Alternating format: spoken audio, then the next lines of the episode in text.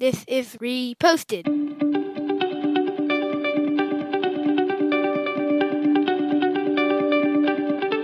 Every morning, Larry and I dig into a quote or idea that has caught our eye. Our hope is that our chat inspires you to never stop thinking and possibly challenges you in a new way. If you'd like to help support the show, please visit patreon.com slash reposted. Thank you for stopping by.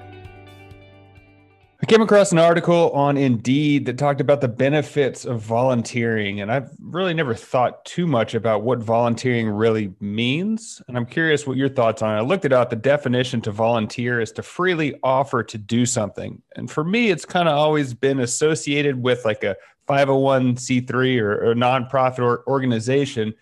But like does it count as volunteering if you uh, go to your neighbor and say, "Hey, I want to cut your grass for you"? Like, what what do you think volunteering is, what's the spirit of volunteering to you?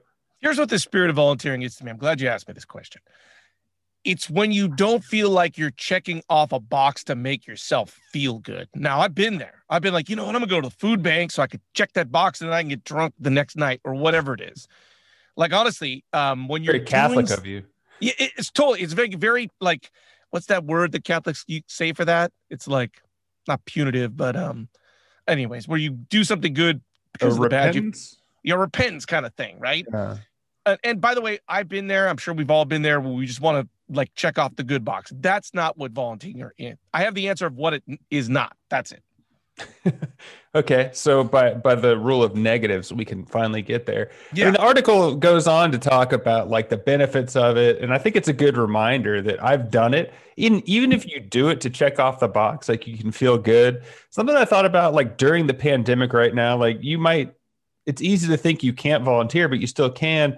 And I think the biggest thing that you can get out of it is developing like a new skill or developing interacting with different people because no matter what you do for your work, like you're going to be within this bubble of people that is homogenous on some level. And if you volunteer at a different organization or just gets out of, outside of your comfort zone, zone, you're going to grow. No, absolutely. I think it's really kind of fun. I volunteered at a number of organizations, and it's fun, yeah, to see who shows up. People from like Salesforce, or um, I met someone from an architecture firm once. It, yeah, you're right. The people you meet that are kind of, and the only thing about that though, I will say is that they were all there because their work told them to be there. It was like right. Salesforce Volunteer Day, and I was like, oh, okay.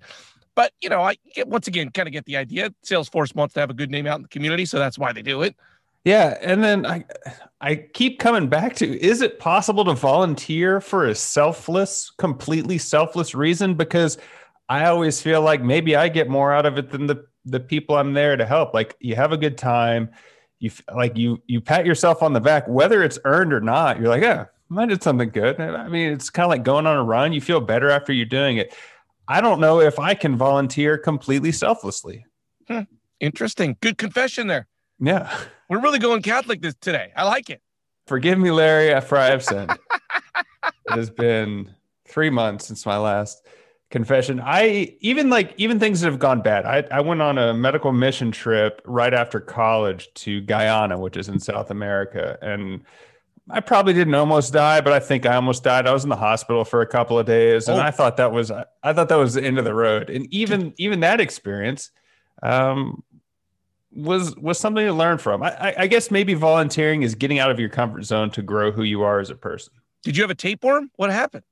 Uh, No, I, I did. Like if you if I said draw the sketchiest bodega in a third world country, picture that. I ordered a milkshake from there.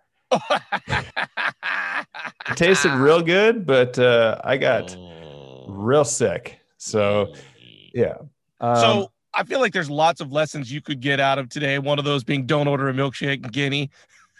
just maybe right. world countries you just lay off the milkshakes. Maybe emerging markets. You don't. Right do you do you consider yourself more of someone that gives back on your own terms or do you do it through an organization? Because i feel like you're always doing something uh to something positive. So like what what's oh, your approach to it? That. We learned maybe you're not. maybe you know um i have struggled with volunteerism like throughout my life because i never wanted to do it to check off a box.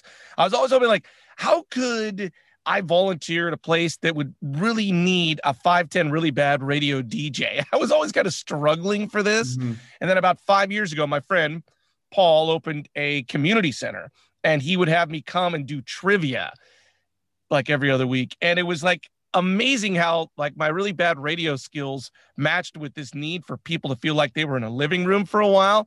Right. So it did not feel like volunteering. And for like the first time in my life, I didn't feel like I was checking off a box. I was like, hey, my skills are matching up with people that need my skills. It was like a really beautiful moment right until the pandemic hit. And then I decided I couldn't necessarily go down to the tenderloin as much as I used to. You decided to wash your hands like Pontius Pilate. I mean, I mean it, it kind of feel good. I kind of think there's a similarity, at least for me. Like we talked about how um, if, if you have friends or family that are going through something hard, you just have to be there for them. Yeah. Like I overthink it. And there's a, I volunteered at a place in high school at an equestrian therapeutic riding center. So like people would go ride horses and it's like a physical therapy. And they have one of those in Malibu. And I've talked myself out of going there for the last five years because I'm like, my schedule is erratic. I don't want to commit to something that I can't be at 100% of the time. But then maybe if I'm there 50% of the time, are they going to be better off? I mean, I, I think all I'm trying to say is I see a similarity. It just occurred to me that like you just have to show up. You don't have to do it perfect, but like just kind of be there. I feel like that's definitely a bingo square. You just pulled it, just volunteer, just, just do it. Just, just, do it.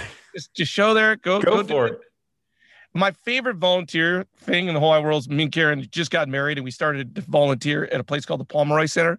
And it's a place with people with disabilities. They sort of live there and do a bunch of things. And we volunteered um, in their uh, stage production. So they would put on a play. So we were in this play with disabilities. It was like the most amazing thing. And like we had an actual play and people came and we were in it. It was just incredible. Yeah. I mean, volunteering, uh, the poster for that should be making life memories because honestly, I mean that, that sounds really cheesy, but um, get out there and do something, man. And you know, I, I just want to shout out my favorite volunteer intern Kirk, who's a scout master. I think he's like the Boy Scout for Troop 282 down there on the peninsula. Shout out to all my, my troop masters out there. Well, if you're in the Cub Scouts and you like putting your thumb on the scale of the Pinewood Derby, please reach out. You can find us at Reposted Podcast on Facebook, Twitter, or Instagram. I'm Andrew Keller for Secretariat saying thanks for stopping by.